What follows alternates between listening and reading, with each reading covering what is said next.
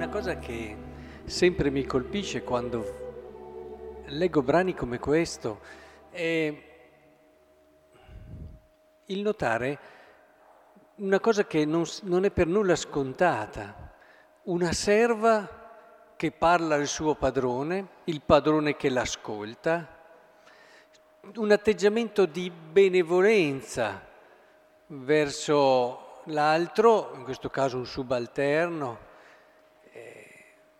e allo stesso tempo un servo che potrebbe essere anche adirato, arrabbiato verso il suo padrone che invece se ne fa carico e si preoccupa per la sua salute. Questo mi fa pensare che in un contesto di benevolenza, di accoglienza, anche dove tu ti metti davanti all'altro al di là di quello che può essere eh, l'immediato anche tuo sentire, ma cerchi il suo bene, ti poni guardando il suo bene, magari è il tuo padrone, ti sta anche usando, sfruttando per certe cose, ma tu ti poni non con quel senso di chiusura, rancore, ma cercando il suo bene. In questi climi le opere di Dio fioriscono, fioriscono. Quindi nella nostra vita se cerchiamo di mantenere un atteggiamento di questo tipo, è molto più facile che sperimentiamo la sua azione e la riconosciamo. Perché qual è il problema di fondo? Eh, è famoso questo brano perché Naaman va, avete sentito tutta la storia, e quando arriva davanti al profeta, il profeta gli chiede una cosa che lui beh, eh, non si aspettava. Dice, ma eh, darmi, io sono venuto qua con delle grandissime aspettative, pensando di trovare un taumaturgo tutto eh, particolare, potente, cioè, mi dice una cosa semplicissima. E rimane quasi deluso, era disposto a fare anche molto di più e rimane deluso.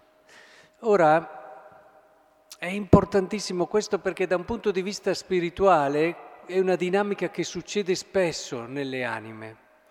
Cioè, il nostro compito è desiderare la felicità, la pienezza, desiderare di conoscere Dio, di conoscerlo sempre di più, perché felicità e conoscenza di Dio vanno a braccetto.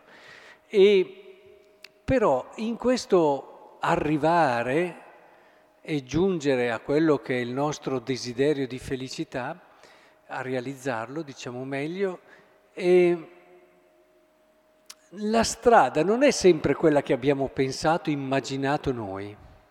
È giusto avere dei sogni, ma bisogna lasciare che il sogno eh, se lo prenda Dio e il sogno nostro, preso da Dio, eh, si unisce al suo sogno e allora è dopo lì che dobbiamo imparare a lasciare che sia Lui che ci guida a quella a quel desiderio, a quel sogno che abbiamo, che può essere in modo molto diverso da quello che abbiamo immaginato noi. Non dobbiamo però smettere di avere fiducia. Vogliamo diventare santi e lo, mi auguro che tutti qui lo vogliano diventare perché vorrebbe dire siamo persone che abbiamo capito che la felicità sta lì. Ecco, vogliamo essere felici, diciamolo anche in questi termini, bene, affidiamo a Dio diciamoglielo con sincerità, Signore, io desidero conoscerti, desidero amarti con tutto il mio cuore, con tutta la mia anima, con tutte le mie forze, diteglielo, ripeteteglielo e affidatevi a Lui. Vedrete che vi conduce Lui. E, e, vi condurrà co- attraverso cose che magari non vi aspettate. A volte vi sembrerà addirittura che sia lontano, distante, che non vi ascolti e sapete come tante volte hanno ripetuto che è proprio lì il momento in cui è più vicino. Ma soprattutto, ad esempio, una strada troppo semplice, come era qui la tentazione di... Sì, anche attraverso questo servizio semplice. Ti può sembrare banale, ma la, la, la felicità passa anche di lì. Non è nel fare i grandi, i grandi servizi, non è facendo le grandi cose, è proprio riscoprendo quella grandezza che si nasconde dietro alle cose più semplici che tante volte realizziamo la nostra vera grandezza, eh, perché è quello poi. E a volte sì, le nostre aspettative sono un po' falsate dalla mentalità del mondo, ahimè, e, e facciamo fatica a capire che ogni giorno, ogni situazione, ogni, non è mai casuale. Se noi abbiamo affidato il nostro cuore a Dio, Lui farà di tutto per portarci a realizzare questo desiderio di felicità e di pienezza. Lasciatelo fare.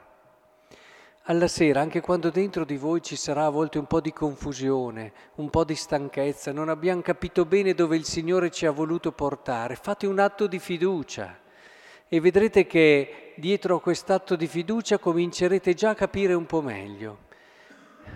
A volte si vuole pensare e invece è proprio un fallimento che ci fa avvicinare di più a Dio. È, è un momento in cui pensavamo di realizzare chissà che cosa ed è proprio lì, in quella fatica, in quel non riuscire a farlo come avremmo pensato, che scopriamo una dimensione dell'amore importantissima quindi non siamo troppo rigidi, non, non vogliamo imbrigliare l'azione di Dio. Dio è un artista meraviglioso che può realizzare capolavori indicibili, bisogna però che lo lasciamo lavorare.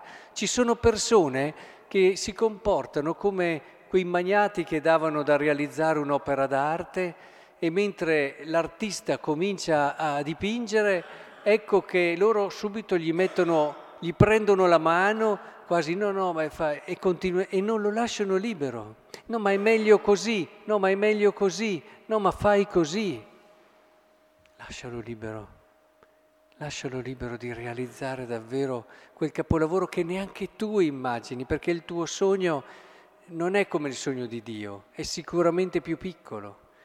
Lascialo fare e non manchi mai la fiducia il segreto è questo, fiducia e umiltà. Quando ci sono la fiducia e l'umiltà, state sicuri, sarà un cammino bellissimo.